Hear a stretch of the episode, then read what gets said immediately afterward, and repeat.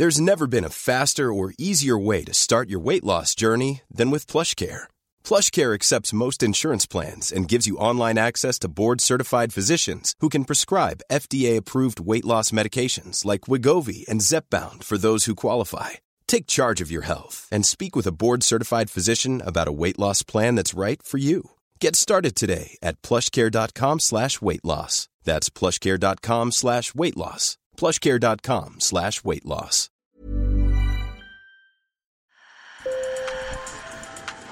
Bonjour. Hello. Hola. Marhaba bikoum. Sur le fil. Le podcast d'actu de l'AFP. Des nouvelles choisies pour vous sur notre fil info. Vous avez peut-être remarqué la hausse des prix en France, notamment pour l'essence ou le gaz. Eh bien, de l'autre côté de l'Atlantique aussi, aux États-Unis, les prix grimpent en flèche. L'inflation est au plus haut depuis 31 ans, avec une hausse des prix de plus de 6% sur un an. Elle impacte directement le portefeuille des Américains, comme a pu le constater Antoine Boyer. Sur le fil. Je suis dans le centre-ville de Washington, à quelques pas de la Maison-Blanche. Il est l'heure du déjeuner, il fait un grand soleil et je suis retourné dans l'un des restaurants où j'allais très régulièrement quand j'habitais ici dans la capitale américaine. À l'époque, avant la crise du Covid-19, je payais mon repas, qui est un mélange de viande avec des légumes, $10.17 pour être précis. Je suis allé vérifier dans mes comptes en banque de fin 2019, début 2020. Et là, pour un plat avec des falafels, je paye $12.90. Et donc je vais demander aux gens qui sortent de ce restaurant s'ils ont remarqué cette hausse des prix depuis la crise du Covid-19. Le principal changement que j'ai observé dans mon quotidien, c'est que quand je vais dans des restaurants, comme ici chez Roti, ou dans les sandwicheries autour, les prix ont probablement augmenté de 20 ou 30% en un an ou un an et demi. En moyenne, aux États-Unis, la nourriture dans ce type de fast-food a augmenté de plus de 7% sur un an. L'inflation est tellement forte. Je ne sais pas s'ils essayent de compenser pour les magasins qui étaient fermés à cause de la pandémie. Je pense que c'est ça. Mais il y a beaucoup de gens qui ont du mal à joindre les deux bouts. Ils ne devraient pas augmenter les prix comme ça, c'est triste. L'essence est chère, tout est cher. C'est vrai, le prix de l'essence a bondi de près de 50% entre octobre 2020 et octobre 2021. Et pour les petits commerces, la situation est très difficile. Écoutez Gianni Esposito, propriétaire d'une pizzeria à Wilmington, dans le Delaware. Tout ce qu'on doit acheter est 30, 40, 50% plus cher. Farine, électricité, gaz, bacon, bœuf, pepperoni. Vous savez, presque tout augmente. Les bonnes boîtes à pizza coûtaient environ $16, $17. Maintenant, malheureusement, on doit acheter les boîtes de moins bonne qualité et elles coûtent le double.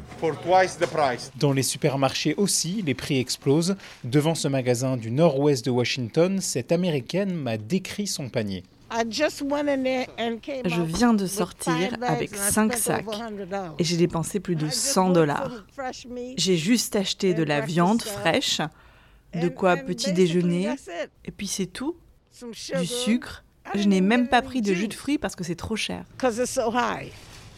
La viande, le poisson et les œufs, par exemple, ont augmenté en moyenne sur un an de près de 12%, les fruits et les légumes de 3%. Je m'appelle Grégory Daco et je suis économiste en chef pour la compagnie Oxford Economics.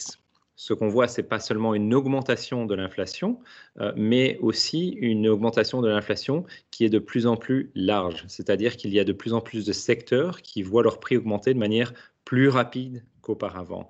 Et ils augmentent en particulier plus rapidement que les salaires. Et donc, le pouvoir d'achat du consommateur américain a baissé au cours des derniers mois. Selon Grégory Daco, l'inflation affecte les consommateurs américains de manière inégale.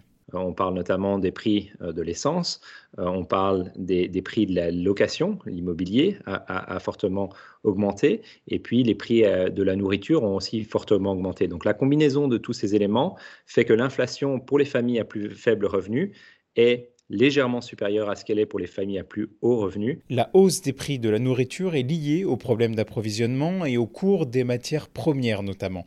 L'autre forte hausse des prix ici aux États-Unis concerne les biens durables. On a une situation dans laquelle la reprise économique américaine a été relativement rapide. supporté par d'énormes transferts fiscaux venant du gouvernement américain.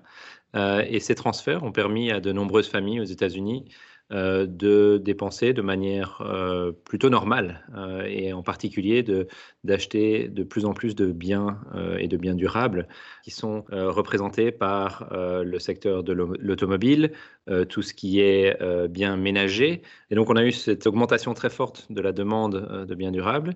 Et en même temps, on a vu l'offre qui a mis un peu plus de temps et qui met toujours un peu plus de temps à revenir dans l'état dans lequel elle était avant la crise du Covid. Et donc, on a cette inégalité entre l'offre et la demande qui fait qu'il y a des pressions accrues au niveau des prix. L'inflation touche les États-Unis, mais aussi le reste du monde, notamment l'Europe.